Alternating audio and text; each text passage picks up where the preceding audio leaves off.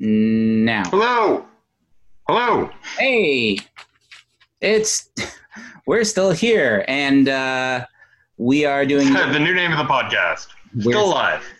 Not dead. Quarantined by video. yeah uh, with our new theme song "Staying Alive" by the Bee Gees. So, to introduce this episode, by the mid 1970s, demand for Italian westerns had greatly dropped off, and they were becoming more difficult to actually film.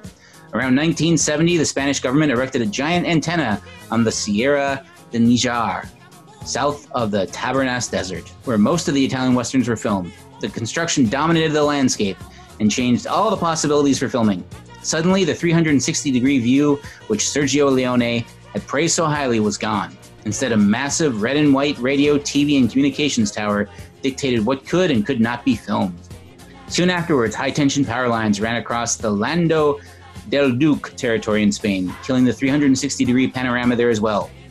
The acid western had replaced the spaghetti western in counterculture, and youth audiences were flocking to films like El Topo, Greaser's Palace, and Pat Garrett and Billy the Kid. Probably the biggest star of spaghetti My western. My friend had El Topo. Yeah, El Topo's pretty good.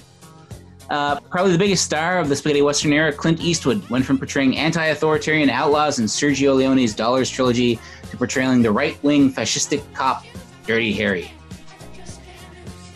All was all hope was lost until 1976, when what is known as the last of the traditional spaghetti westerns was released, and that is the film we're here to talk about tonight. It is 1976's Keoma. Here's a movie that you never seen. There might be some ninjas or a crazy death machine. There'll be smiles, there'll be tears. You won't watch a movie for about 8 billion years. It's time for death by video. Time for death by video. And now the show will begin. It's Death by Video. Hello.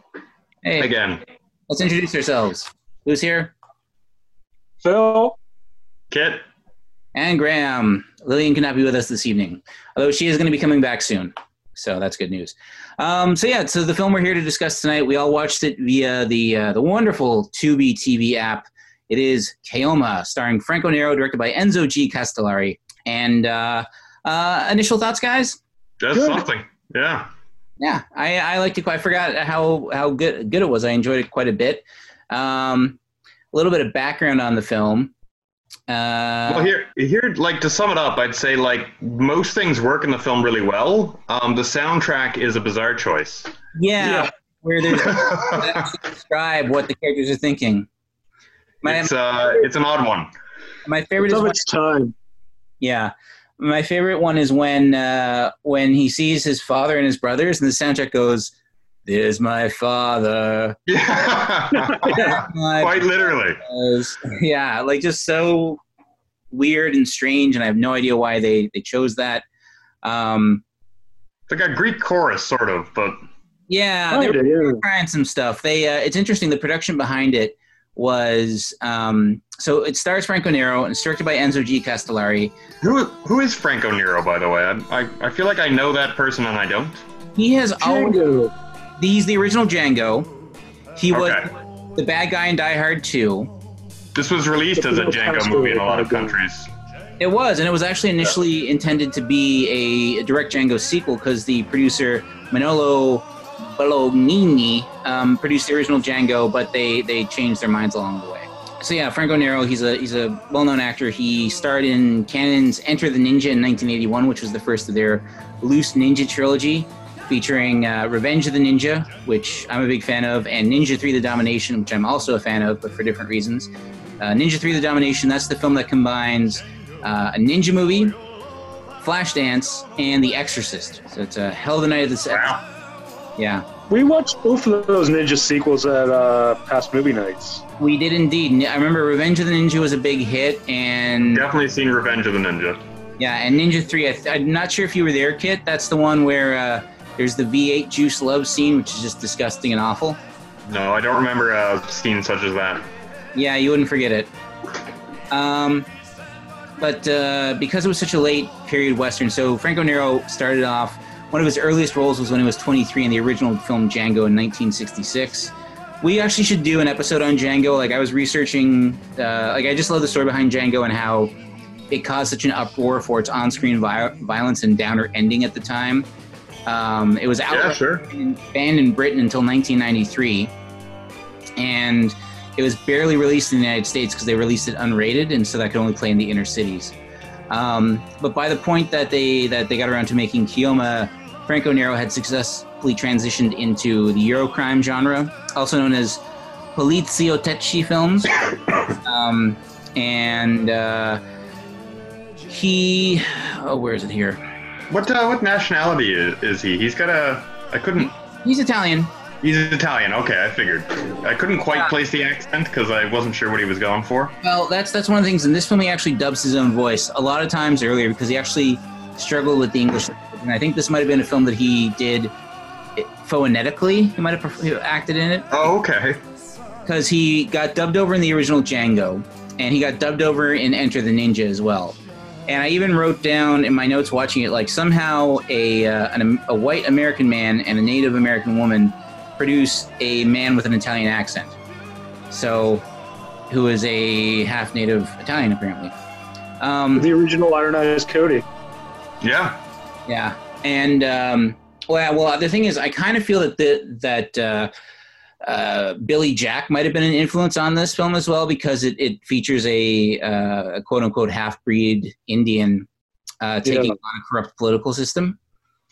So I think that there was a whole bunch of influences on it. I mean, obviously the counterculture of the time. I think post Vietnam Nam America was a big influence as well because if you hear about like all these people are coming back from the war and Yeah. they're trying to figure out how to reintegrate into society, like uh, Keoma is almost a proto John Rambo from First Blood, not so Mhm. much the Rambo sequels, but he kind of fits in that mold of like someone who went to war and came back and doesn't know where he fits in anymore.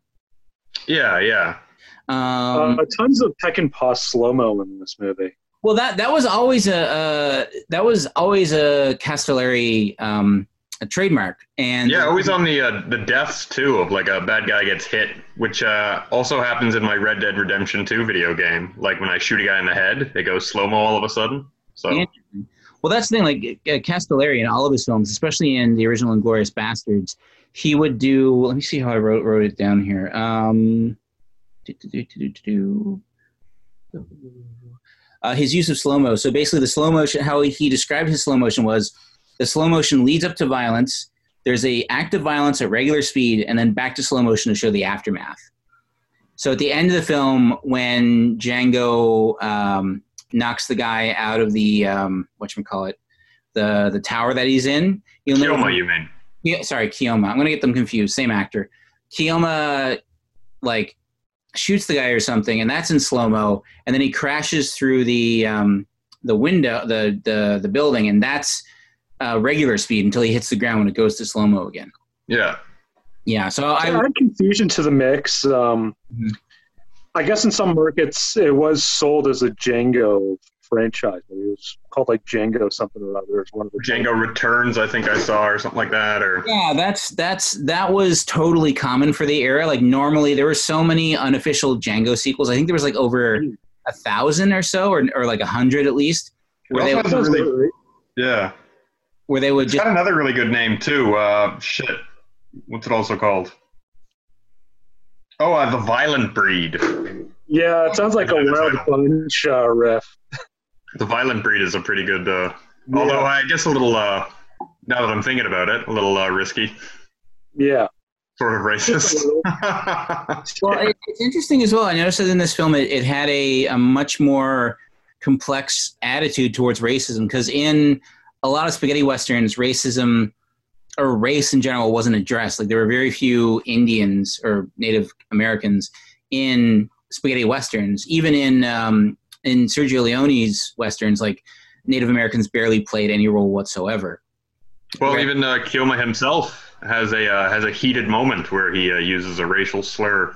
Exactly. And there's that moment where his father says, like, you know, um, when trying to ask what that whole war was about, that being the Civil War, he says, like, well, we killed all the Indians, and then I guess to do good, we freed all the black people, and now we're going back to killing all the Indians. It's very uh, yeah, like there's there's a complexity going on here that, that I don't think was pre- that was not present in earlier spaghetti westerns. So Franco Nero and Enzo G. Castellari first worked together on the the Eurocrime film High Crime, and then they followed up with a massive success, Street Law, which kind of became the template Street for law. became the template for Eurocrime films in uh, in Italy in the 1970s. And so, with the success of Street Law, Castellari and producer Manolo Bolognini um, approached Nero about appearing in one last western. Bolognini pitched uh, the name of the film. Oh, but he, the, so he wanted. So Bolognini was the one that came up with the name of the film and the name of the character, which was Keoma, because Bolognini said that Keoma was the Native American name that meant freedom. This was not true. He actually got it wrong. Uh, Keoma actually means far away. There are other unconfirmed reports that Keoma was meant to be a direct sequel to Sergio Corbucci's Django, which was produced by Lo- Bolognini and also starred Franco Nero, but that's not been uh, has not been confirmed. Uh, Franco Nero has 237 acting credits on IMDb, um, but he is best known for portraying Django and also Keoma. Keoma has come kind of come back into um, notoriety because it was on a lot of when they were doing the spaghetti western DVDs in the early the early aughts. There were a lot like it was distributed far and wide, and uh, now it's on like a lot of the free streaming services like Tubi. There is a Blu-ray of it out that's on a double feature with I think the Big Gun Down, uh, which I, I came across a while ago. I should have picked it up, but I didn't. It also be noted that I the- caught just a tiny fraction of that. Same. well, it's recording on my computer, so I can, I'll hear it fine. Oh, Um, no. It um, it should also be noted that the the long Okay, well that's good. oh, and there's also lag. Yes, there's lag. Can you guys tell if there's lag or not? There's lag on your end. yeah, sometimes you're slow and then you really speed up very fast and then you slow down Yeah. again. Okay. Um, can you not hear me? Kit, now you're frozen. Phil, Graham, Kit, you're frozen. we should. Okay, we're recording. So yeah, so uh, we're back. This is day two of our epic Keoma recording session. Uh, apologize in advance and behind for all of the technical difficulties on this episode. But uh, I know I got through all of Franco Nero's um, filmography and the fact that he's going to be in uh, Keoma Rises and Django Lives, or at least they're announced to. Um, did you guys hear la- yesterday when I said that the reason why he's doing this is because he only has like three years left where he thinks he can safely ride a horse? I remember I caught some of that, yeah. So he's doing it now because Yeah. Although what I don't does know, he have? Does he have like um an illness, a debilitating? he's just old. Like you got to remember, Okay, like so old age. he's Yeah. 80 now. Yeah. yeah, yeah. Um, and John Sayles is actually tapped to write Django Lives. Oh shit. Yeah, and he actually told the story of it on the uh, Movies That Made Me podcast recently, where basically it's like set. It's a real time later sequel to Django, where he's now working in like ni- in the 19 teens silent Hollywood as like a horse wrangler, and he's on the set. Of, Oh, look. so he winds up on the set of uh, Birth of a Nation, Oh, and and he like looks around. famous film. You guys haven't? Have you guys ever seen the original Django? Oh, no, I thought you were I gonna saw say Birth of a that's Nation. a blind spot. I, Yeah, I did well- see Birth of a Nation. Yeah, we're, we're I, I be- saw Birth of a Nation in, in film school. I don't remember much about it, but um, I did not see Django, the original one. No. So we're gonna have to do the original Django on a future episode, but uh, in it he fights the Ku Klux Klan, like they're the bad guys. So the story of Django Lives would be that he's on set with um, a Birth of a Nation and looks around and sees like, wait, these guys are the good guys. Screw this. Does he shoot D.W. Griffiths or?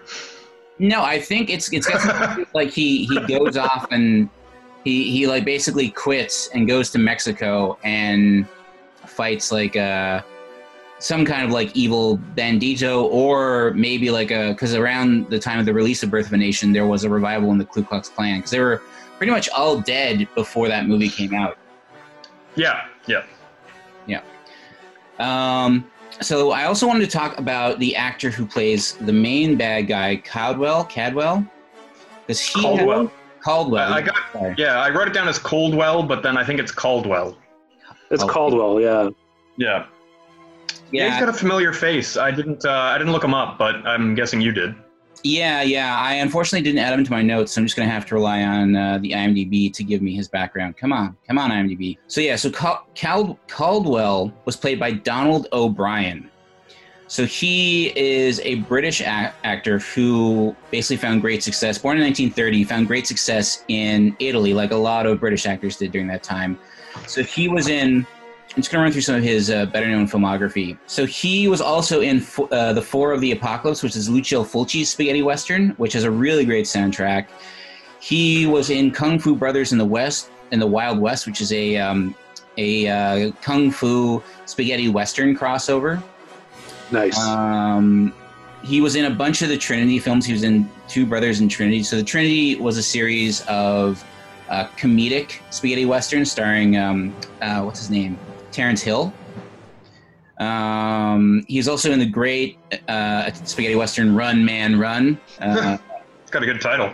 yeah, he he's been in so many movies, but will uh, he was in like an early adaptation of the story of Dunkirk. He was in Yeti, Giant of the 20th Century. So that's the only movie. It's an Italian movie shot in Toronto about a giant Yeti attacking Toronto.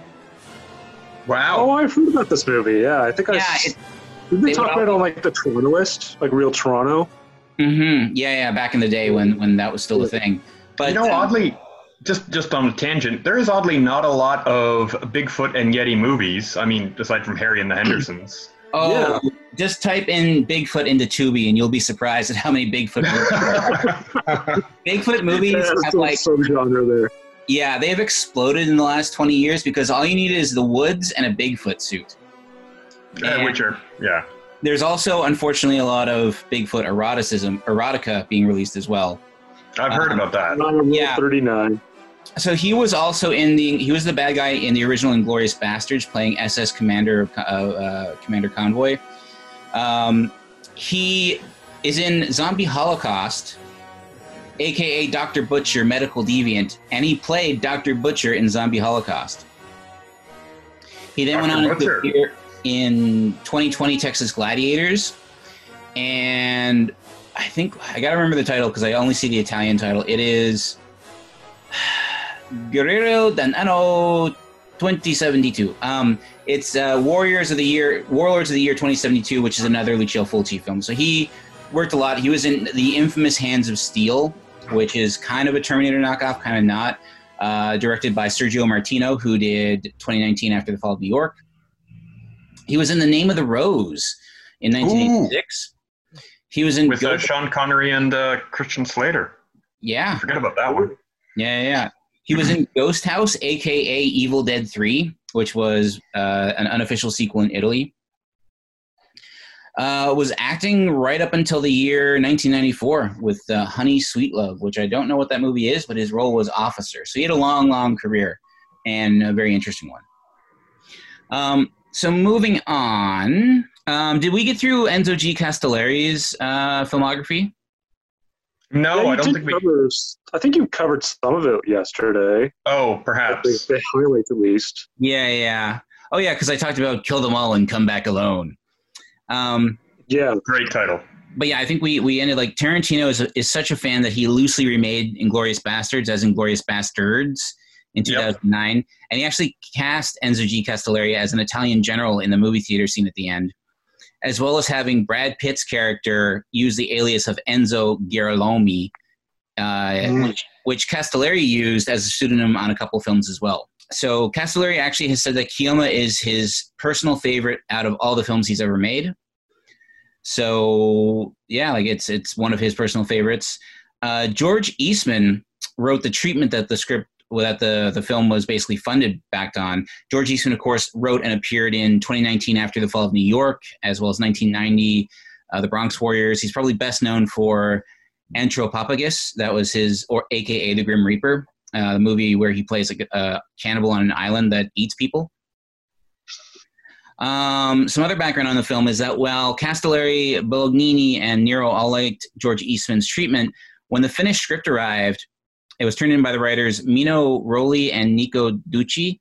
Um, they greatly disliked it, and so Castellari and the uh, the actor Joshua Sinclair basically would meet every evening to write the dialogue for the next day's filming. And they took influence, like they would basically take like advice from crew members, and they would also like be like, okay, what would Shakespeare do in this situation? Which is how That's what I'm always asking myself. Yeah, when you're at the Shakespeare store and and you don't you don't know what kind of beans to get. It's like, what would Shakespeare do in this situation? Um, and There are some um, some some uh, wonderful. I don't know, was it wonderful, but um, some sort of iconic lines in this in this movie. Just I don't know. I guess they're meant to be iconic too.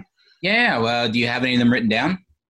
Uh, like some of them are towards the end. Like the last line that he says is quite something. Well, I oh right, can I remember that? Can you read it for us, Kit? Oh God, I'm I'm uh, I'm looking for it right now. Oh, here we go. Three f- pages of notes. I don't know what was wrong with me. It's a good movie. That's why. I was a little shocked you only gave it three and a half stars on Letterboxd. I thought it would be a four star movie for sure. Yeah, If, that's you, if you can give The Irishman four stars, then, then the Keanu should get four stars. I think I gave it three and a half on Letterboxd as well. Shame, guys, for shame. Phil, what, it's just Three and a half's a good rating. three and a You half gave it is a solid stars, rating. yeah. Yeah, that's uh, like this is going to be a fun movie that most people would enjoy. Yeah. Mhm.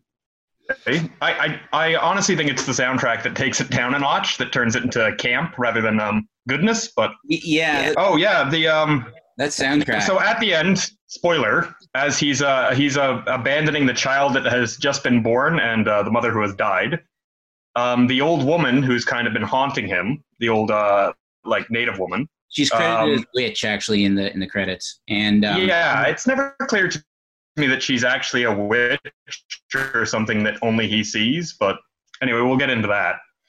mhm. But um, she's like, uh, he'll die without you as he's riding away and abandoning the child. And then he turns around. He says nothing. He gets on his horse and he and he rides off. And he turns around and he's like, he can't die. You know why? Because he's free, and those who are free can never die. Which is like, all right. I think he could still die though. yeah, Yeah. yeah. but whatever. So let's talk about that soundtrack for a minute. The music was written by Guido De Angelis and Maurizio De Angelis, the Angelis brothers. who also Yeah. were in a um, they had a band. I, I looked this up a little bit called um, Oliver Onions. Yeah, I don't know. somewhat successful in like I think like the former Yugoslavia or some some other uh, nation like that where they were quite big. And they had a Probably. re- reunion concert recently. hmm Well, they actually uh, have like 195 credits to their name. Like a bunch of their their their stuff's wound up in. It's just odd because this is the only film that I that I can think of because I think I've seen some some stuff with their um, with their music in it before. I mean, I know it was featured in yeah they did the music for the for the Sergio Martino Giallo Torso. They're not singing the like they're not singing the plot of the movie um, in in it. They also did uh, High Crime, The Violent Professionals, which is Violent Professionals, is such a good film. Um, and I think they did. They did. Uh, I think yeah, they did Street Law as well. Um, and some of their music was reused actually for. Oh, they did the the Italian Zorro from 1975, which is on Tubi as well. And by the way, check out the Italian Zorro. It's it's it's fun. Um, it's me, Zorro.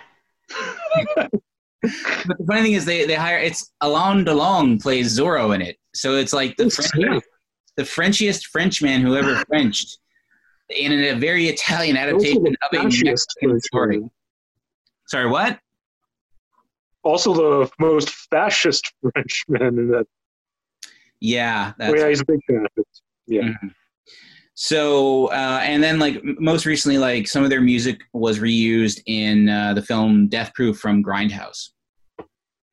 It makes sense. Mm. Like honestly, the music's not bad. It's like a kind of a like just the music itself. It's Yeah. very folky, like plucking guitar, kind of a of its time. Sort of like the um, I don't know, like the post hippie kind of aesthetic they're going for. Sort Oh, of. totally, yeah. Yeah, yeah, yeah. Um, like it, I, I when I when I first heard it, like I was just it was on YouTube in the background. I thought it might even be Buffy Saint Marie because the uh, the female Yeah. singer she's got a, a warble, like she does that same kind of um, like thing. hmm Uh, but it's not, of course. It's it's I don't know who the singer in the um, I don't know who the singers are. It's Susan something. Oh, okay. Yeah, I don't know. There's a guy too, and he's like, I thought, is that Franco Nero singing his own part? He's so ba- he sounds That's kind what I of was drunk. thinking as well. What's that? He sounds kind of drunk. Yeah, Yeah. the singer. Yeah. Um, but yeah, it's just, it's yeah, it's weird. It's a weird choice. It's a odd decision. You wonder if there's a cut where you could just remove the vocals at least from the from the music. That would bump it up to a four star movie for sure. Yeah. Probably, yeah.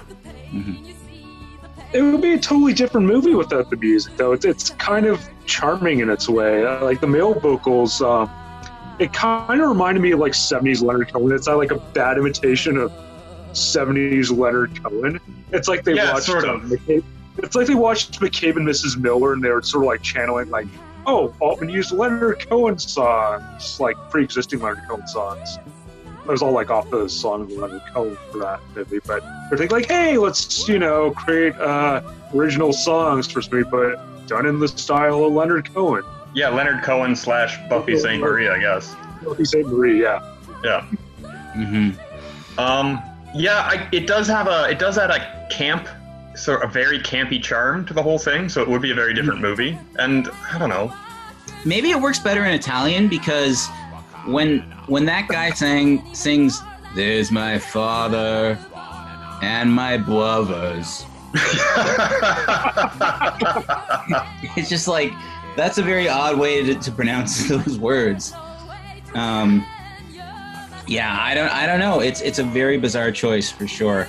Um, I mean, the other thing that interested me too is that like it's like Enzo G. Castellari. He always used like he kind of was a bit more in tune with um, with I guess what's going on socially than some of his Italian counterparts. Like you can kind of see that in um, in uh, in the original Inglorious Bastards. Like he's got proto hippies in it, and there's kind of he does bring up the issue that like a lot of American soldiers in World War II kind of went and uh, kind of like you know used French women however they felt like it, and then dropped them and left them at the end of the war. Um, so that's he addresses that in there, and like obviously there's issues of racism in this film where it's like even Franco Nero, Nero's character, like you guys pointed out yesterday, he you know reached he reached into that racist bag himself when he was talking to like probably his only friend throughout the entire movie as well, like uh, the great yeah, George portrayed by the great Woody Strode. So like there's issues of racism in it too. Like even like that scene at the at the beginning when when uh, Woody kind of stands up to those ex uh, Confederate officers and they just piss on his shoes because they're like, yeah. I got to Literally piss on his shoe. and so they just piss on him and then throw him down. And all he was doing was trying to protect a pregnant woman. Yeah. Yeah. Well, we should get into the plot a little, I guess. Yeah, yeah. Let's get into the plot. So who wants to start? Come on in. You've been gone quite a while this time. Where you been?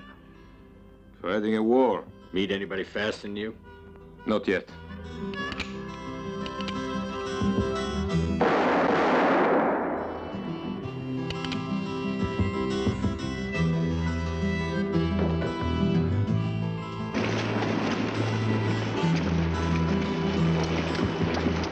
He shot Ben and Charlie without even turning around. Ain't no man can hit a target without looking at it. There are two men who can't. Now, Paul is one, and the other is.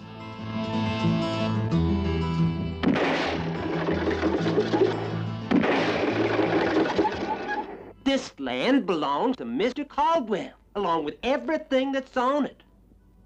You had to pay for the water, and now you gotta pay for the medicine. I'll pay this time. How much you willing to pay? Four cents. The price of four bullets. One, two, three, and four.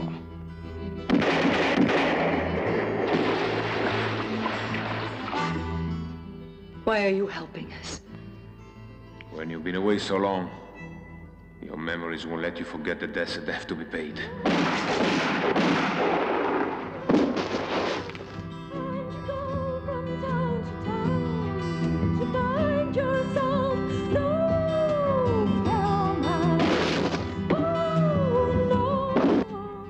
Help us.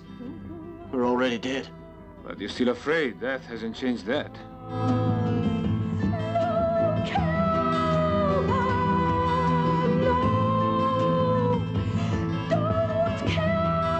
Who are you doing it for? For myself, maybe. Why'd you come back? The world keeps going around and around. So you always end up in the same place. Down around you all you tears have no right to hide the pain you see, the pain you feel, the wrong you do. The Keoma, you can't do it alone.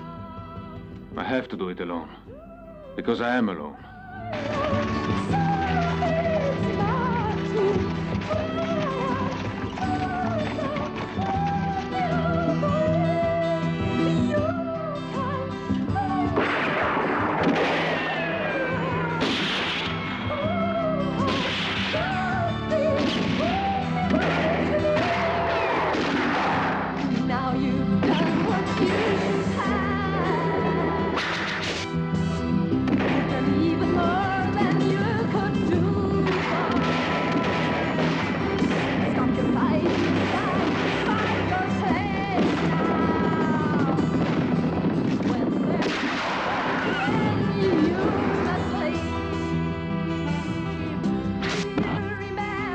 Aren't you tired of killing? I have to survive!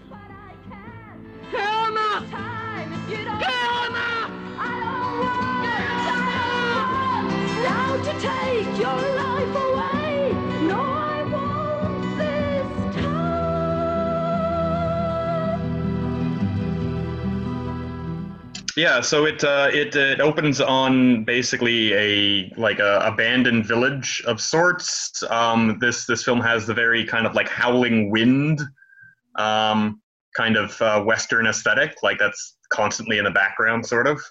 Um, and there's like a well, uh, who later to be revealed the witch, but it just looks like an old woman who's uh, in this kind of uh, abandoned village, which uh, we soon learn is uh, because of a plague, a local plague. Um, and uh, Keoma rides in yeah. into the uh, abandoned village, and she's like, "What are you doing here?" We should also point out that the uh, the witch was actually meant as a direct homage to Macbeth. Okay, didn't, That didn't sounds about right, translate. yeah. But but it, but done in a different way, where like she's a recurring character that gives that speaks only to Keoma. Yeah, and here we get one of the uh, It seemed like a very Shakespearean witch to me. yeah. I again, I never quite clued into the fact that she was only um, in Keoma's vi- vision. I thought, oh well, I guess she just turns up at the right time. I didn't Um, clue into that until like the second half of the movie, to be honest. Well, when she starts popping up like places she couldn't possibly have traveled to on her own, and you're kind of like, hey, what's going on? I, I I just chalked it up to movie magic, you know. Hmm. But um, Psychedelic seventies. yeah but um, she does she at least was real at one point or maybe she was never real but she does uh, right in this opening scene. Um, she she asks Keoma if he remembers her. She she saved him i guess his uh, he was born his father is white but he's uh, native american as well. His mother was native american and, And uh, his mother along raised- with sorry? And he was partially raised amongst Native Americans. Yes, until the his village was massacred, and uh, I think he was the lone survivor, basically. Yeah. Assuming that this this woman doesn't actually exist, somehow she protected him like a guardian angel, Mhm.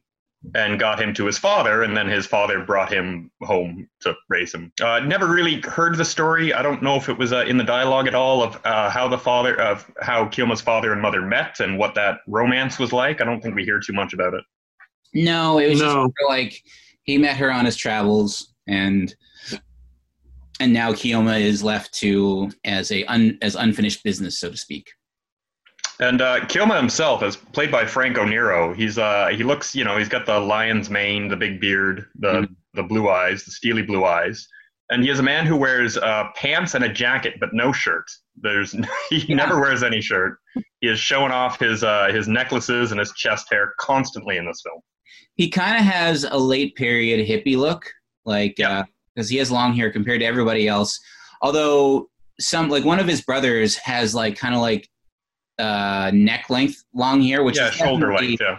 of the period, and they were trying to cover it up by making him look more, I guess, like a, uh, a European aristocrat. Yeah. I wasn't quite sure of the setting of this film, but um, in the opening scene, I noticed there was a one of the s- the signs that were kind of hanging low said uh, something about Michigan infantry. So I guess it could be the northern Midwest, sort of. All those deserts in the north in the Pacific Northwest. Well, I don't, I out don't around know what to tell you. Vancouver, yeah. Although there, there was, I, like, I have a feeling there was probably like a, a rain recently because the desert scenes did have some greenery to them. Like it looked like they had Mhm. Recently gotten some because like when certain place like deserts when it actually rains there, it's very common that like all of a sudden vegetation will just spring up like crazy because like there's been these seeds that are like buried in the sand that don't have any access to water. So as soon as they get it, they just sprout. Like that's actually what happened. What delayed um, Mad Max Fury Road um, a few years back was that they were all set to shoot. Then it rained for three days, and then all of a sudden everything was green, and this desert Oh. hellscape was like totally lush and vibrant looking. Which is not what you want. No, No. um, and so where do we? Um, the other interesting interesting thing too about the the sets of this film is that um, this was a lower budgeted western than like because like I had, I had said like earlier they were losing their appeal, and so this was a lower budgeted western than normal, and the um, the, the standing sets that were used for the street scenes were super dilapidated, and normally like the production crew would would fix them up and they just made they were just like no this suits the story perfectly so we Yeah. can save money and not have to dress the town it'll just look like a dilapidated town And it did. Yeah. So phil where do we go from there story wise Okay, after the opening credits. Uh, Well, well hold on, hold on. Sorry, I just uh, I want to. Well, because we get the old woman who's like Keoma, Keoma, Keoma. She, she's yelling at him. Why did he come back? And then we get the first song, and I've written all like the songs down as far as like what they basically explain. there are nine songs by my count. It's all to the same tune, uh, like the same little uh, little chords that are plucked. Um, and this uh, first song is basically Keoma, what's your deal? is the name of the song. nice that sounds like the title of like a, a bob dylan song from 1972 and this this plays as Keoma is riding majestically over these these lush, vibrant uh, fields that you were just describing, uh, Graham. Mhm. And then and Phil, sorry, where do we go after the credits? So after the credits, there's um, a pregnant woman who's uh, about to be abducted by um, a group of uh, baddies, and uh, They're on a plague cart. because, Hmm? because of the plague, she's Yeah, they're on a plague cart, I think. but she but but she doesn't actually have the plague right like doesn't her husband early on say don't touch me because then you'll get it Yeah, her husband has it. She doesn't, but Mhm. they're taking a no. But they're taking her away approach. anyway. yeah because they're bad guys These are bad guys. But uh, Keoma swoops in because he's got uh, he's the fastest hand in the West, so to speak, and just uh, Well, there's a. He does. He saves her. But there's a whole bit where basically her husband is like, "I'm going to create a distraction so you can run away." Mhm. I'm And she's like, "Don't, no, no, don't do it." And he's like, "No, I'm going to." So he jumps off the cart and he runs away. And they, they shoot him dead. And she does not take this opportunity to move at all. She just sits in the cart. Everybody else in the cart does take the opportunity to be like, "Oh, this is our chance. We're going to get out of here." And they're all shot dead too. So she's the only one who's left. Um, everybody else in the play card is dead now because the guys have been like, "Oh, the the sickies, they're they're getting away. We can't let them infect anybody else. We got to shoot them down." So she sort of made the smart choice by not following her husband's advice and just sitting in the cart. So they just surround her, and I guess now they're going to. I forget. They're going to hang her or just. I thought Anyway, Keoma comes in and, and saves the day. her. Yeah, they're gonna Or take maybe her to a mine. I think. I think I read the Wikipedia plot synopsis, and they're on their way to a. yeah they, they have a, a mine that they're putting all the plague victims in although Yeah. here's the the interesting thing is that i don't they never establish what the plague is and none of the people who are suffering from the plague actually look Hmm. sick so i think it might have been a like you could argue it's a made up plague that's just you being used to keep the population in control because they keep Although a major saying- plot point is a major plot point is them getting medicine because the plague apparently is quite curable. They just don't have any medicine for it. maybe it's Yeah. just a common cold could be Um, It's like a stand-in for the smallpox or something, you know. Yeah. probably. Um, Anyway, yeah, Keoma saves the day. hmm What's next, Phil? Uh, I totally forget what the subsequent scene is. We do get our second song. yeah. Ah, yes. Our second song is uh, I've written down here. You got to protect this woman, Keoma. Isn't one of the lyrics of the song like "You have saved a life with a life inside of it" or something like that? Yeah, I thought probably. Yeah, I remember it was something like that. Yeah, so after that, um, Phil, they take uh, Keoma takes her to like the local, um, I guess, saloon slash hotel, Right, right, right. Um, which I think is called like the Skidoo Cafe or something. I noticed that sign in the background. It's. I, I, the oh, I thought that said uh, Skidoo City. Maybe it's Skidoo City. Maybe that's where the Skidoo was invented. Yeah, in Michigan would make sense. True. And there he's reunited with uh, Woody Strode, and um, Woody Strode is a newly freed slave. Right. This is post Civil War. Who used to be What? owned by his father. He's uh, he looks so familiar.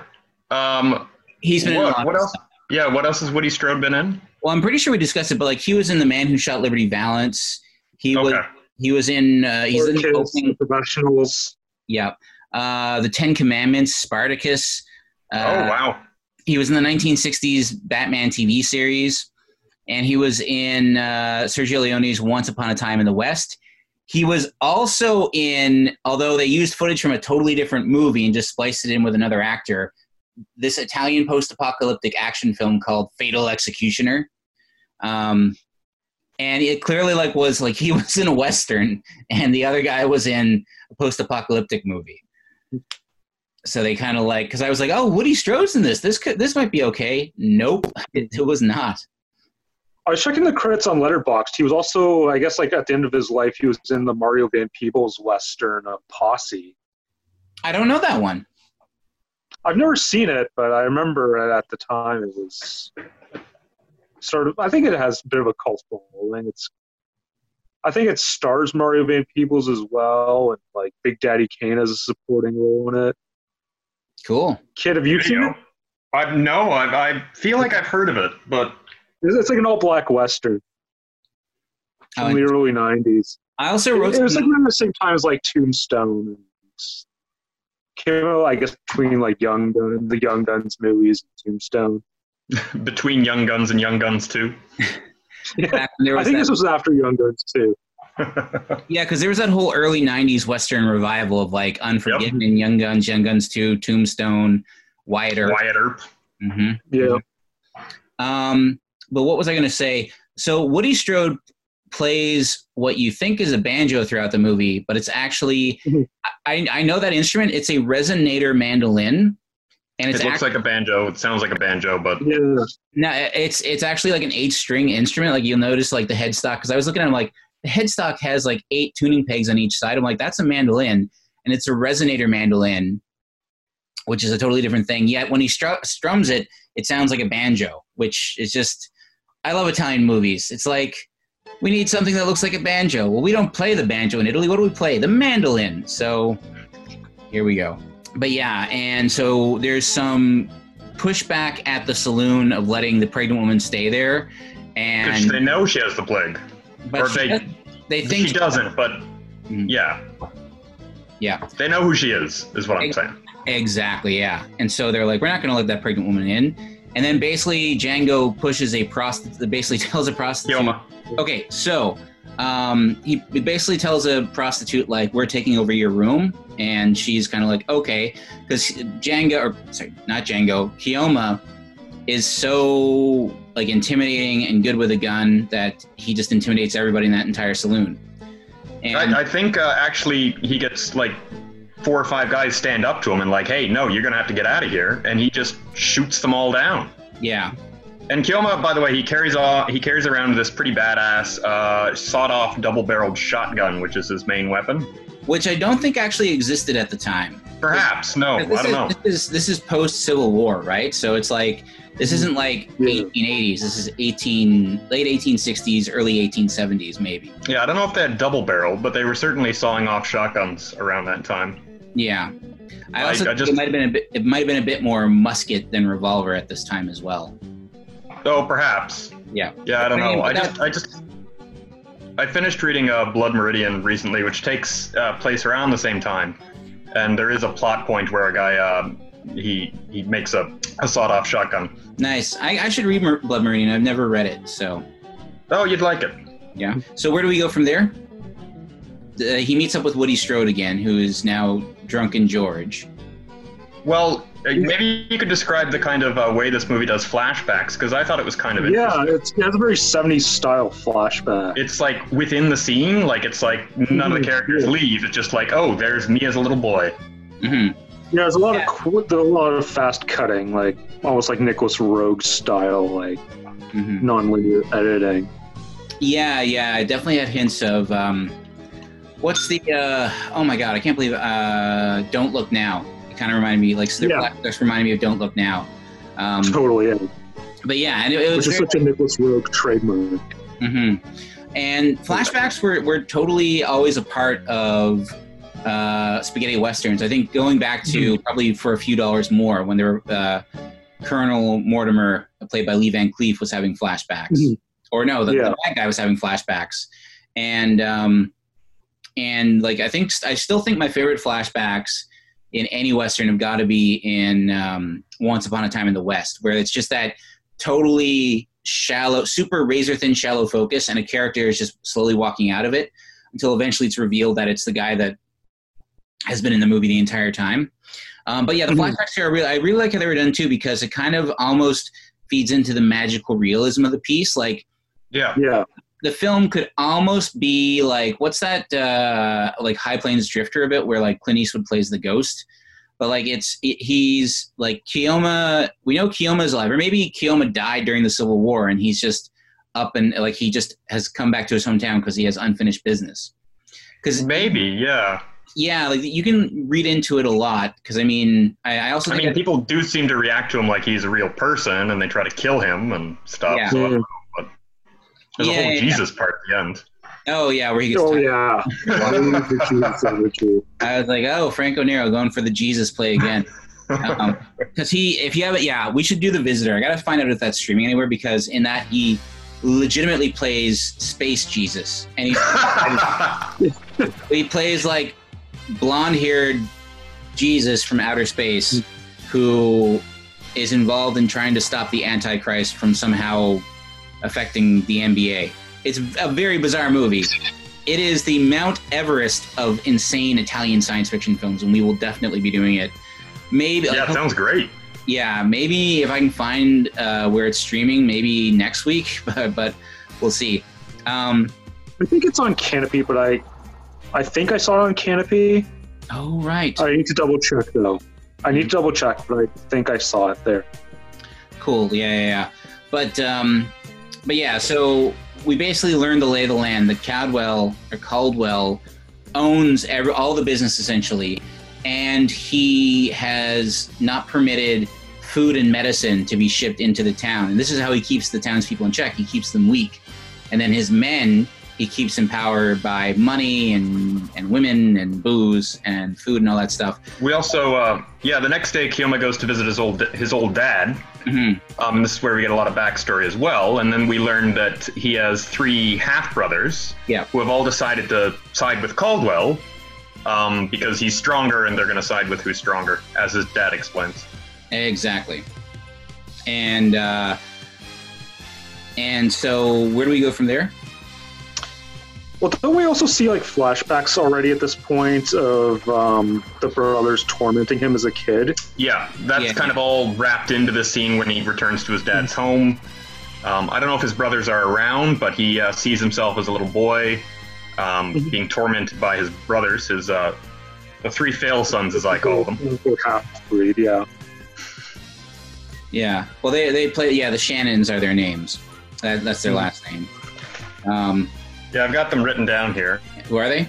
Uh, like a swarthy. Oh, am I here? You, you're back No. Now now. you're back. Now you're back. Okay. Stop. Oh, and it says my in- internet connection is unstable. Mm. My Don't worry. back. Don't worry. Don't worry. Yeah, you, you, you can talk. Yeah. Yeah, just Okay. go, go through go through So we the got to- others. Yeah, so we've got Butch Shannon, who looks like a swarthy Donald Sutherland. Who is played by Orso Maria Gi- Girini? Girini? Yeah. He, he's a he's a well-known Italian actor. He does look like Donald Sutherland, right? Yeah, especially Yeah, Donald does look like Sutherland Donald this Sutherland. time. Like he's got like a Sutherland stash. Yeah. He's lanky like Donald Sutherland. Yeah. Yeah. Then who else do we Got have? that curly hair. hmm We've got Sam Shannon, uh, who looks like sort of a mix between uh, Eric Bana and uh, John Cavale, or John Cazale. And so he is Joshua Ah. Sinclair, who co-wrote the basically like helped save the movie by writing dialogue every night. Hmm. hmm And then we've got Lenny Shannon, who Mhm. kind of is like an off-brand Aaron Eckhart. I don't, I don't know how else to describe him. like Fred from Scooby-Doo is what he looks like. and that's Antonio Marsina. And so yeah, the three brothers who like they're kind of like the outliers. You ne- you never know quite where they're gonna go. Like if they're gonna do a face turn at any point, or they're gonna stay heels throughout the entire movie. And spoiler alert, at the end, there's a moment where you're, where they shoot the bad guy, and you're like, yeah, they're they're joining up with their brother, and then it's like quickly, no, Nope. they're not. Nope. No. No, no, no. No, they hate their brother. They're super racist about it. Well, yeah, I know, and they like you get you. They even like razz their dad, like you spent all this time with him and not us. You're this half-breed, I think they even say. They don't even... yeah, they Yeah. No, they totally say half breed. Yeah. yeah. Um. So where were where were we in the story? So he goes and sees his dad, and this is where we also kind of get a bit of the backstory on George, where we realize that George had a hand in in raising uh, Keoma and teaching him how to fire a bow and arrow. So where did we leave off, guys? Um, well, I'm not sure how we get to the third song. I've got it written down here, but it, maybe I will uh, read it out to you guys, and then you can describe how we got there. Sure. What's the third song?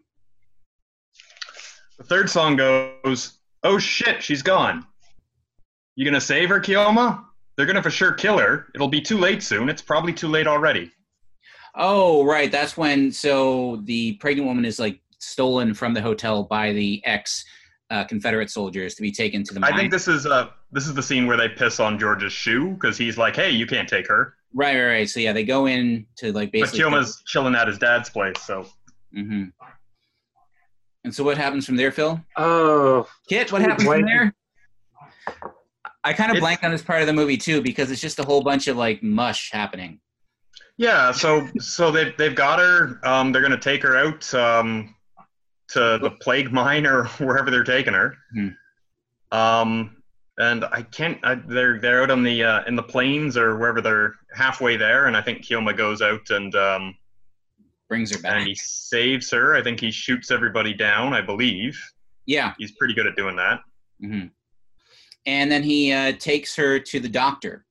Oh, is this where actually is this where he confronts his brothers? I think it is. Yeah, right. Because they, they where he their finally confronts them. They're all wearing masks, which Yeah. I like. At first, I thought it was oh because they're being bandits, but no, I think it's because of the plague. They're they're the doing what plague, we do. yeah. hmm Kind of like what we're doing right now. Haha. But even still, he's like, you don't need to wear those masks. You'd act the same way without them.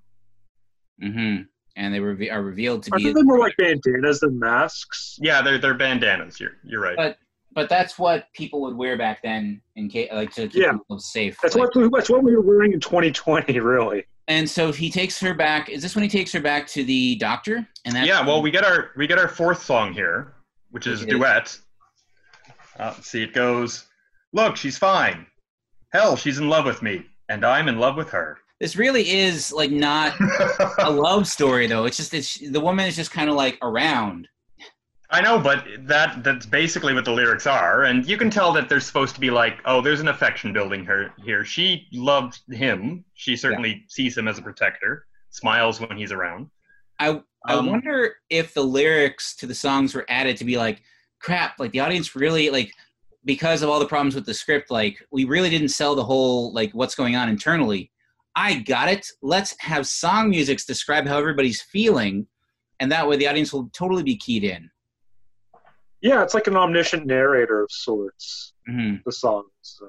Yeah. So it, it's still it's just such a weird choice. It's a weird choice, but I yeah, and as divisive as it is, I kind of love it.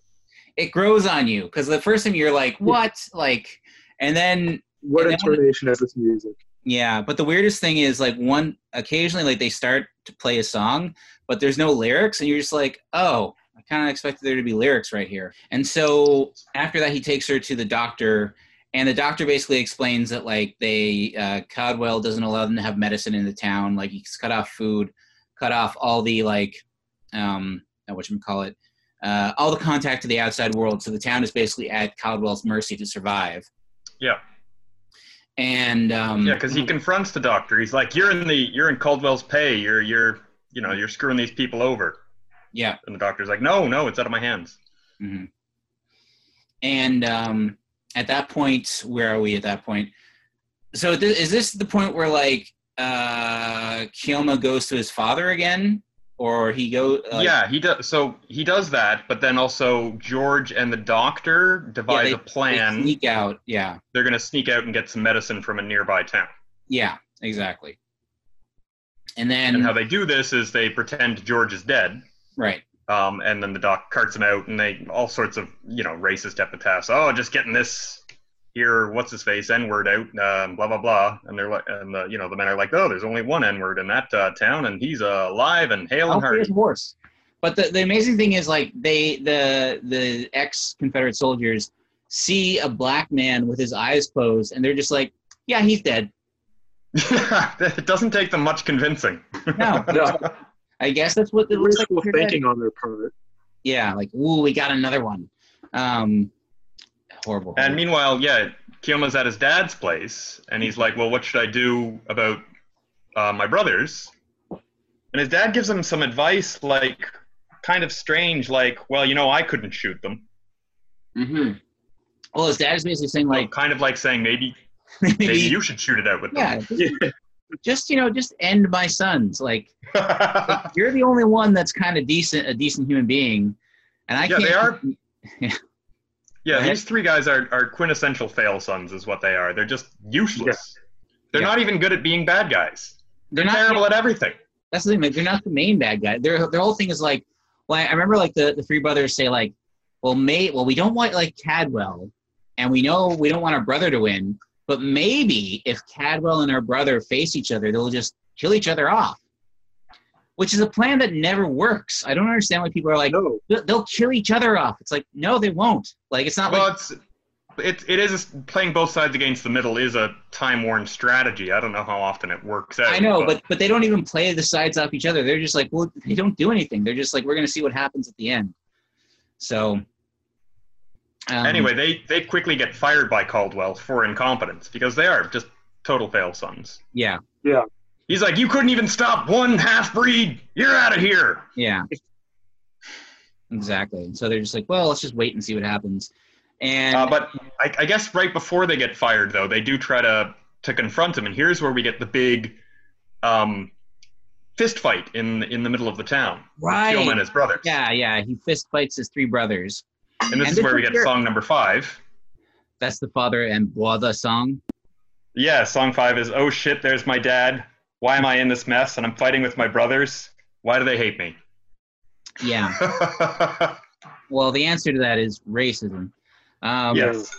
but uh, uh, the interesting thing is like i thought because it was a fist fight that maybe his brothers would see the error of their ways at the end like if it was a north if it was an american western that's what would happen where like the three brothers would be Yeah. like we gotta like our father's siding with him maybe we've been wrong all along he is our brother after all let's go in and help him but no, they're garbage sons. yeah that's There. why i love italian westerns because it's like nope they're just bad Well, I like the uh, the one the one son. He's all like because um, they're all they kind of surround Keoma on their horses. All three of them are on horses, and they surround him, and he's on his on his feet. hmm And uh, the one says, uh, "I I could beat you my by myself." And Keoma literally just rips him off his horse and then beats the shit out of him before he can say anything else. And then he points at the second brother, and then they, they do it like one by one after that. i know it's it's that old movie trope of like let's attack them one at a time we'll wear them down basically not if all three of us do it at once we could we could take them out but no it's one at a time because we got our pride to work I, I think there's supposed to be like some sort of honor thing here. Like, oh, let's not, you know, we can just fight him mono a mono. Let's. We're better Yes. than this half breed. Yeah. Yeah, exactly. Yeah. But the Donald Sutherland son is proves to be a pretty significant challenge, I'd say, comparatively. He's yeah, he's the final boss, uh, garbage son. he's yeah, after But taller than Keoma.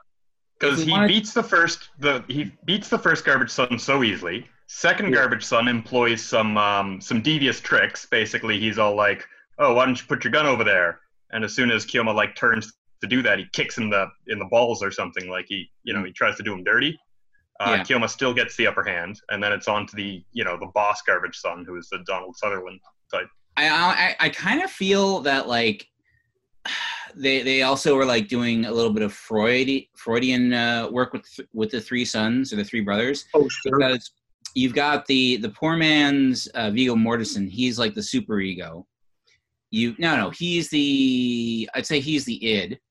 You've got the the other guy like the the the what you call it the uh, the younger brother who's like kind of like the, The- super ego, and then Fred from Donald- Scooby Doo type.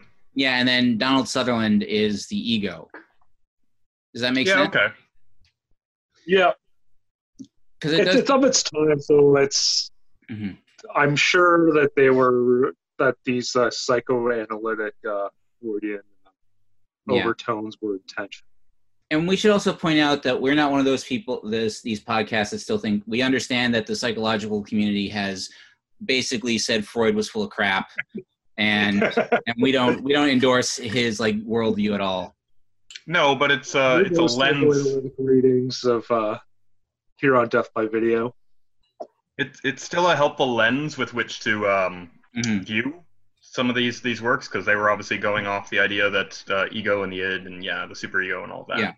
Mhm. So it's still good cr- uh, criticism lens, but yeah. Yeah, I remember that being like my first day in uh, in psychology 101 in uh, in university. The professor basically being like, "So Freud works very well in pop culture, but like it's not an actual good way to analyze any human being." Um, and, and they point out, and he also pointed out like. You know, all of Freud's work was about children, yet he never studied children. So, don't like it's okay to use it as like a pop cultural analysis, but don't actually use it as a psychoanalytical analysis because there's just so many issues. But there are so many people that still think Freud is the be all end all of psychological um, study. Most of those people have never taken a psych course in their lives, but you know, people do. Uh, so back to the movie. So after this, while this is going on, uh, where does Keoma go at this point? He goes back with his dad, right? To the to the well, farm. yeah. Well, we get so I guess the medicine is successfully. Yeah. No, no. Actually, here's what happens. Mhm. Um. So that we get a we get a six song pretty soon afterwards because the dad has told his sons off too. Uh, they were like, "Oh, why do you why do you let uh, Keoma come around here?" And he's like, "He can come as he can come and go as he pleases. You can come and go as you please as well. In fact, you can go to hell." Um, and then um, song number six is uh, "Time to Run Away." Your dad, you, and your girl sounds good. Get going, far away. Right. But by this point, the medicine has safely come back to the town, and the ex, basically Caldwell's men, are there, and they're like, "You got to pay us to use that because Caldwell owns everything on this ter- on in this town, including that." And that's when Woody Strode basically tells him, like, "Just so you know, a federal marshal is showing up in two days to take care of all you guys." And this is when basically Caldwell and his men decide, okay, we gotta we gotta like take control of the situation and ownership of it as well. So this leads us to the great 20 minute, and this is where Enzo G. Castellari like he does great action scenes that I'd argue still hold up to this day. So the action, the main action climax of the film is 20 minutes long. It's from the out because the movie is um, is uh, what you call it is 101 minutes long. Um, so at the one hour mark, that's when the the main action sequence starts, and it goes for 20 minutes up until the hour 20 minute mark, and then there's 10 minutes of the brothers establishing. We're skipping ahead, but I'll we'll go back to it. 10 minutes of the brothers establishing that they own the town, and then another 10 minutes of Je- of Keoma having to face his brothers, so that they don't kill the uh, the pregnant woman. Um, so, and this 20 minute action sequence is so well done. It's Caldwell's men invading the town, and you've got three people to defend the town, basically, and that's Keoma, Keoma's father, and George. And they do a really good job. They they kind of Yeah, revolt. You could almost c- compare it to guerrilla warfare, where there's this invading army, and these three men utilize the town's environment to their own advantage. Um, and there's also Yeah, yeah. So here's I s- okay. So, go ahead, Graham. Well, I was going to say there's one stunt that I was just flabbergasted by. Yes, can you hear me? Can you hear me, Phil? Can you hear me? Yeah, Kit? yeah, yeah. Sorry, I just want to because I'm not sure. So we we get where the medicine thing and that confrontation where they're unloading the medicine. Yeah. Um, and they're like, well, you got to pay duty on that. One of the uh, one of the men, the main uh, Caldwell guy, like the second in command Yeah, or yeah. something. So he's like, you got to pay money on that. And then Keoma shows up out of nowhere, and he's all like, I'll give you four cents for it. Oh, He's this like, is "Four awesome. cents?" Oh Yeah, yeah, this is a great- this is a great scene. Four cents. And then uh, I love the camera work here too, because he holds up his four fingers, and there's uh, four of Caldwell's men there to kind of um, Yeah. exact this payment. And he And says it's one c- finger one, covers bu- one man. cent per. It's one. Each bullet costs one cent. Yeah. So he ends up only paying three cents for it because he immediately shoots three of them dead. Well, they do this cool thing where like his hand There's blocks. blow with your name on it. Yeah, there's the hand. His four fingers block the four men, and he goes one, Mm-hmm. two, three, four, and on each one he lowers a finger and reveals a man. And so he shoots three of them dead quickly, and then he gives the the fourth one a bullet and says, "Here, this is a bullet with your name on it," and it's just fantastic. Yeah, and that and Yeah. that's and then basically like, Cod, Or like chef's kiss.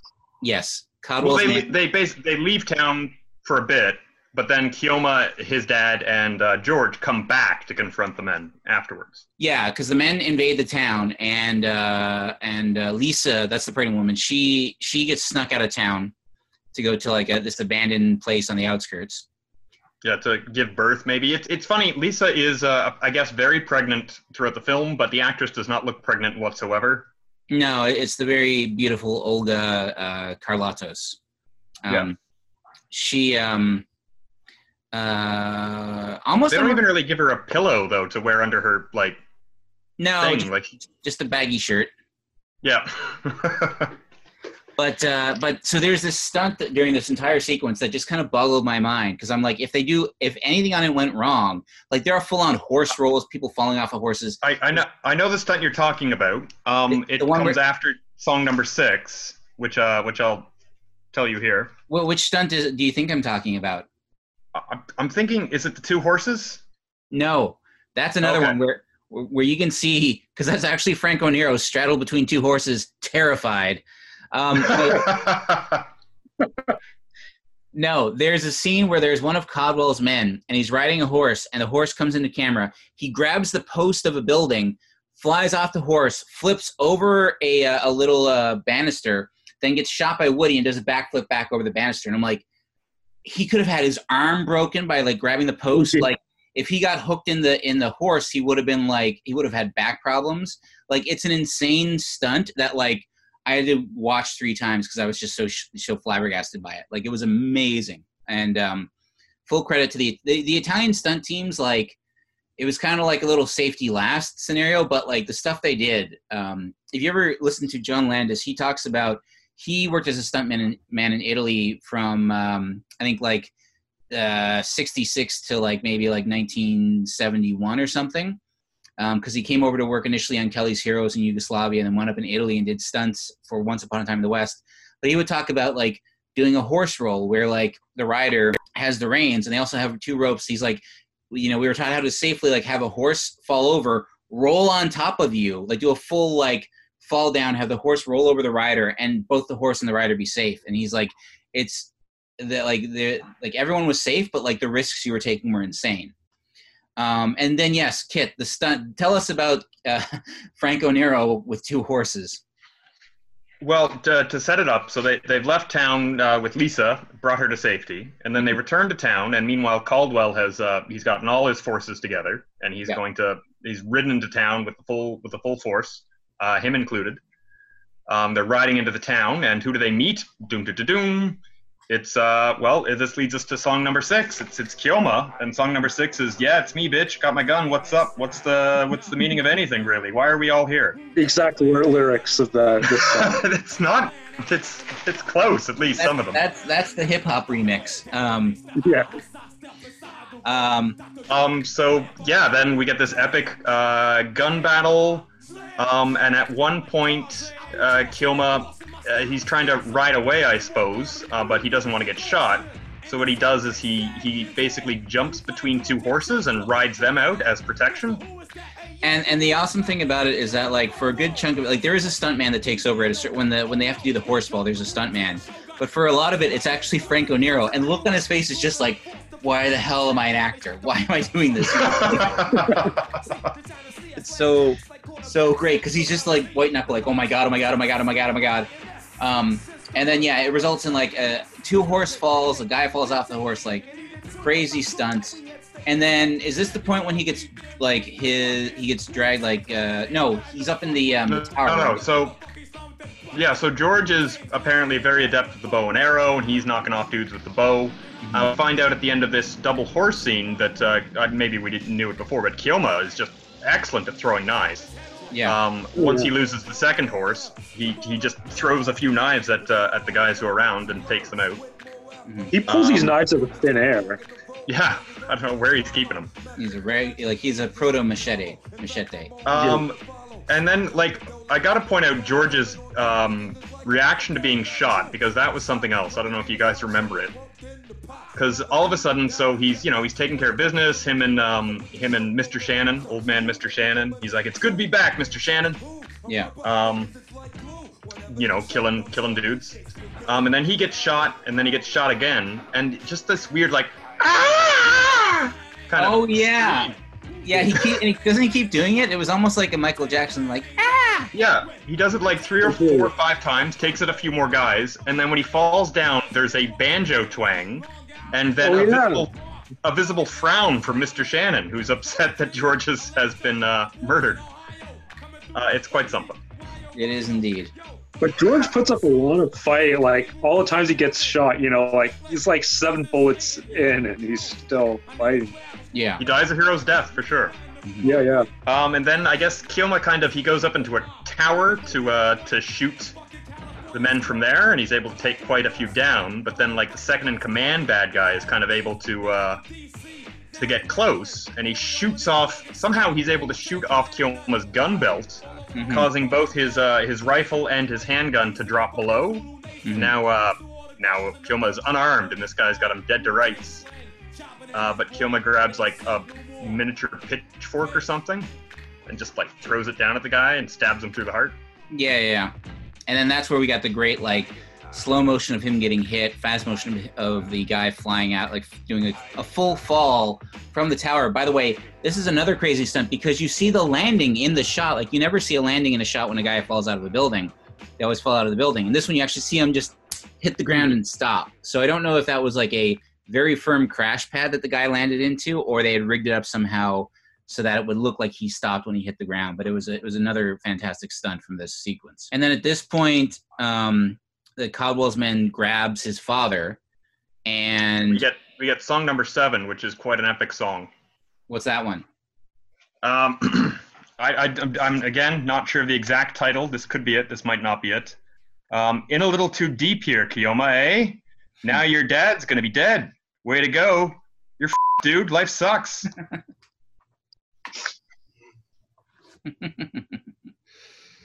Yeah, Um, and and uh, this song goes on for a long time uh, because it, it kind of continues as uh, Keoma, he, his dad is uh, got a gun to his head. So Keoma's like, "Damn it, I have to surrender. I can't sacrifice my dad." And Yeah. uh, his dad's like, "No, no, Keoma, don't do it." Uh, and then so, um, and then Caldwell shoots his dad anyway after he surrenders. yeah. And at this point, they drag. This is when they drag Keoma through the uh, through the town. Yeah, and this is when song number seven, the lyrics change a little. hmm Um, so yeah, yeah, yeah. You're you're you messed up. Dad, your dad's gonna die. Life sucks. Oh, time for freedom. Oh shit, I'm being dragged. You know what? Who cares? Kill my ass. Yeah. And so they like they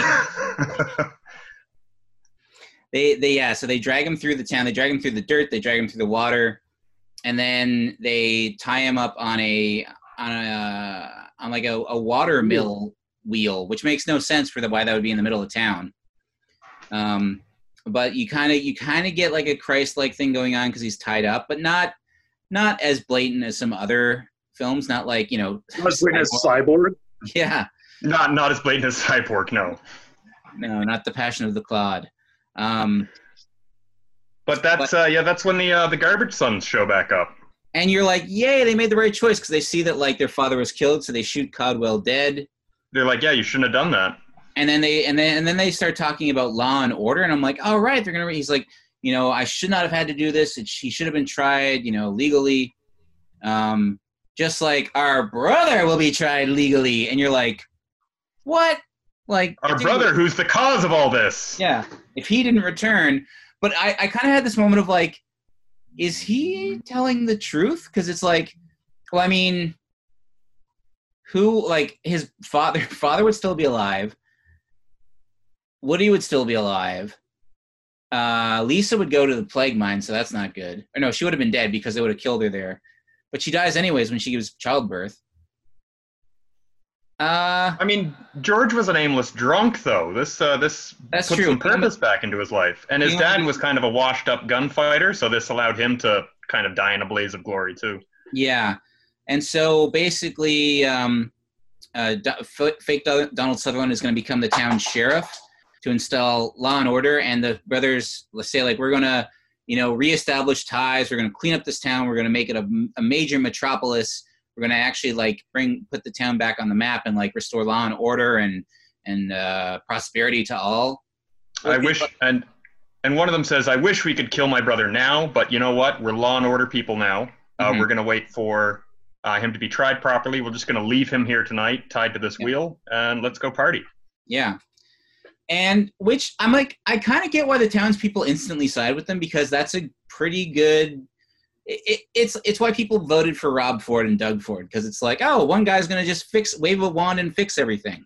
Well, I love that these uh, these three fail sons show up at the end of a massive gunfight, shoot one guy, and then are like, "Oh, we run this town now, right?"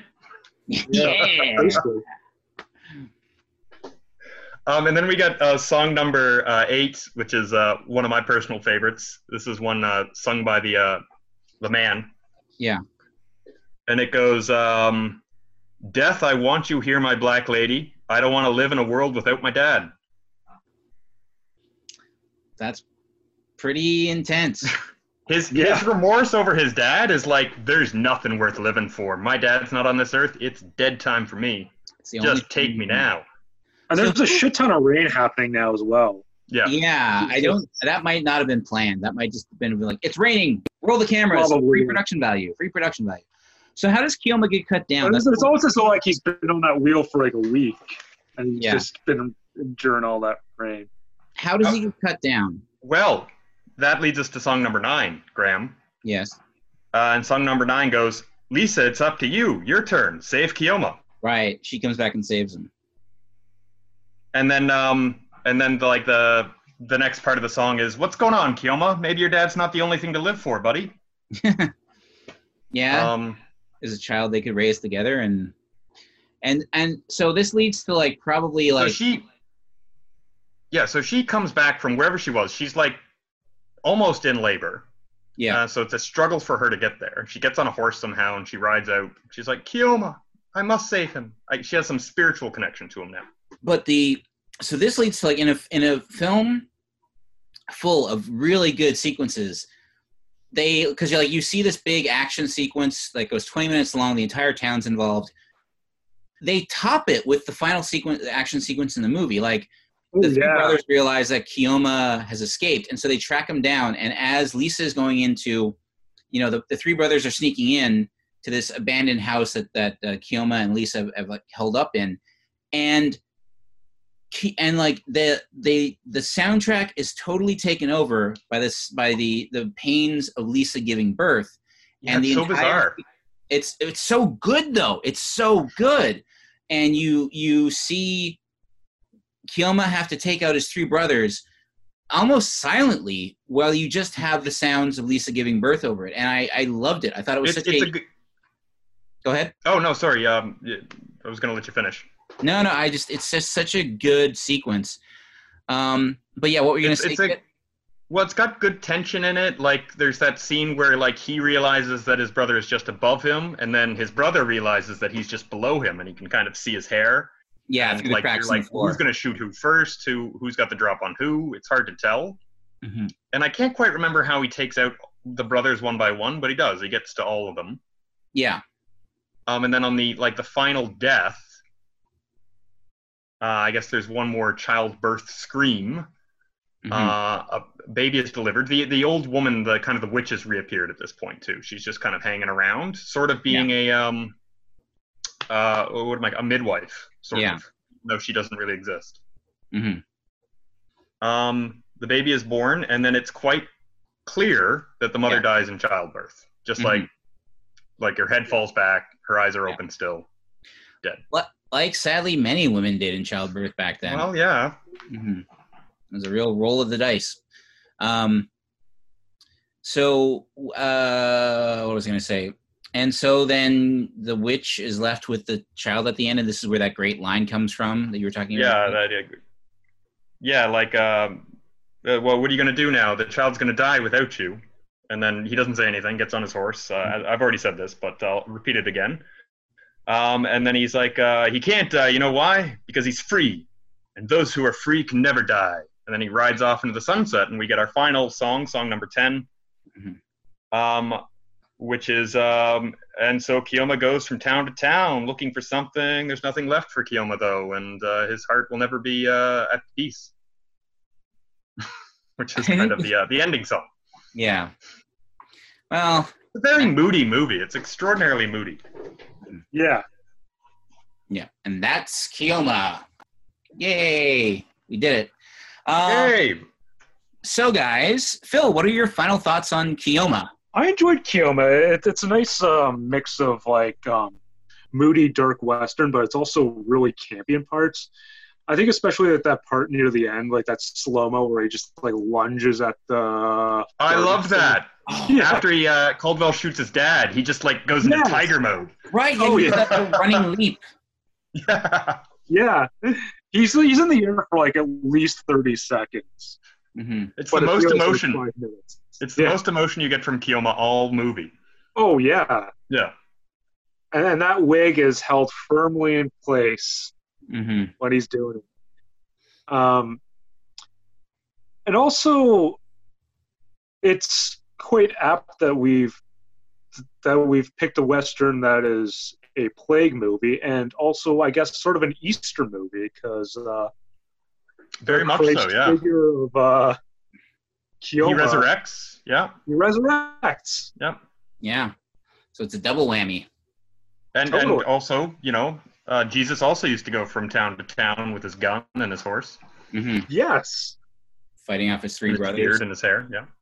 Mhm. Yeah. Cool. Anything and else? of course the soundtrack. And you talked about um, the action sequences, but yeah, like with the final sequence, um, it's such a perfect juxtaposition of like like the sound like totally drops out and like where all you hear is the childbirth, and just uh, it syncs up so well with the slow mo shootout. Yeah, quite artistic at the end. Again, that's Juxtaposition of life and death. Kit. What are your final thoughts on uh, Keoma? Uh, it was a very bleak scene. I remember there was actually one uh, one part where she asks uh, Keoma early um, earlier. Lisa does. She's like, "Why are you helping me?" And uh, he gives like not because you know like oh because I like you or blah blah blah. He's like, "We all have the right to be born," is his response. like, all right, okay. Uh, so he's got his principles. Uh, yeah, it's a, it's a pretty badass film. I, I kind of liked it. I dug it. It's a, it's a weird little oddity at times. As I said, it's got Yeah. an extreme camp kind of vibe to it with the uh, with the singing uh, and the Greek chorus. hmm Um, but it's it's a you know it's got all these wonderful. It's just soaked in all these wonderful like tropes, like you know the stranger rides back into town, um, blah blah blah kind of stuff, just all throughout it. Uh, yeah, I dug it. Overall, hmm yes. Yeah, I, I love this movie. I think it's it's super fun. It's super Wait, like what- it's yes. Well, what did you all think of Franco Nero's performance? I guess he didn't have to do much. No, not really. Apart from it's all physical, really. Yeah, and then he's got he pretty much hides the accent decently. Behind his beard.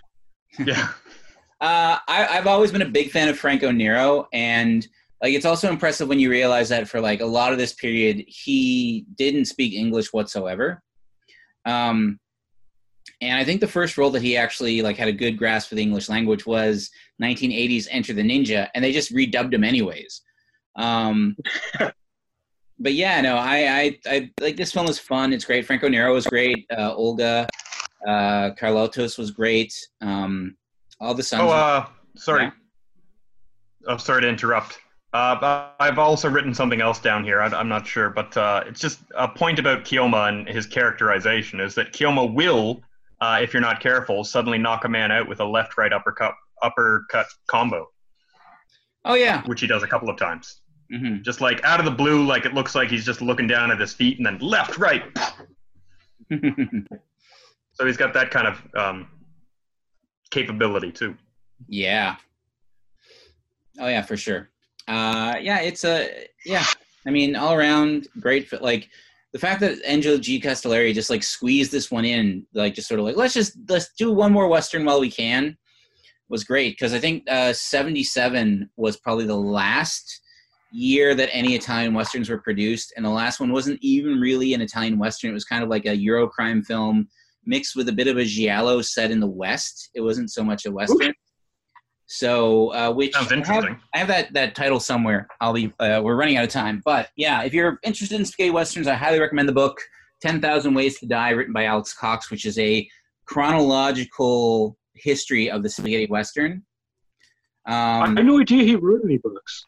oh yeah, he's got he's got a couple. Like this one, I actually don't think it was released in North America. I I, I forget where I found this one, but I um actually I think I found it at the. You remember the show the the bookstore at Queen and John. Oh yeah, pages. pages yeah I, I got this there as well as his his uh his uh filmmaker's bi- biography that he wrote because he directed 10 Oh, when he directed 10 films he wrote a, a biography about it. They're both very good books but his um he only has one like one sentence on Keoma in the entire in the entire book and whereas every other year gets its own chapter the 70s is just one chapter alone. So Keoma is let me let me read um a little bit about Keoma Just like to point out also that the wardrobe in Keoma is pretty fantastic. Oh yeah, I want those. Every pants. hat, every like, you know, coat, just perfect. You know, looks like worn down and dusty and terrible. Yeah. So the the only mention of Keoma in this entire book. Oh, we have less than a minute remaining. Oh crap. Uh, I'm gonna stop and ah stop and start again. It says Okay. it says an hour and thir- it says a minute thirty on my side. Okay. Um, Well, well, what's okay. the quote? The quote is 1976 saw Keoma, a big old fashioned action spaghetti western starring Franco Nero in the Castellari style. That's it. That's it. Uh, and this book, this book literally has a mention of every single spaghetti western that was ever made. Um, Did he even watch Keoma? Doesn't he did. sound like it. No, he did. That he, does not he, sound uh, like it. He did, but he just I don't think he he had anything to say about it. Yeah. All right. So should we sign off while we're we're still recording? We have less than a minute left. I guess. Sure. All right. We'll be back next week with another episode of Death by Video. So for Death by Video, I've been Phil. I'm Kit. and I'm Graham saying please be sure to rewind, stay safe, and we will return with more uh, shenanigans soon. Special guest and stuff. by video. Yeah. Quarantine by video. I want to be a cowboy. I'm going to be a cowboy. I'm born to be a cowboy. I want to be a cowboy. A cowboy!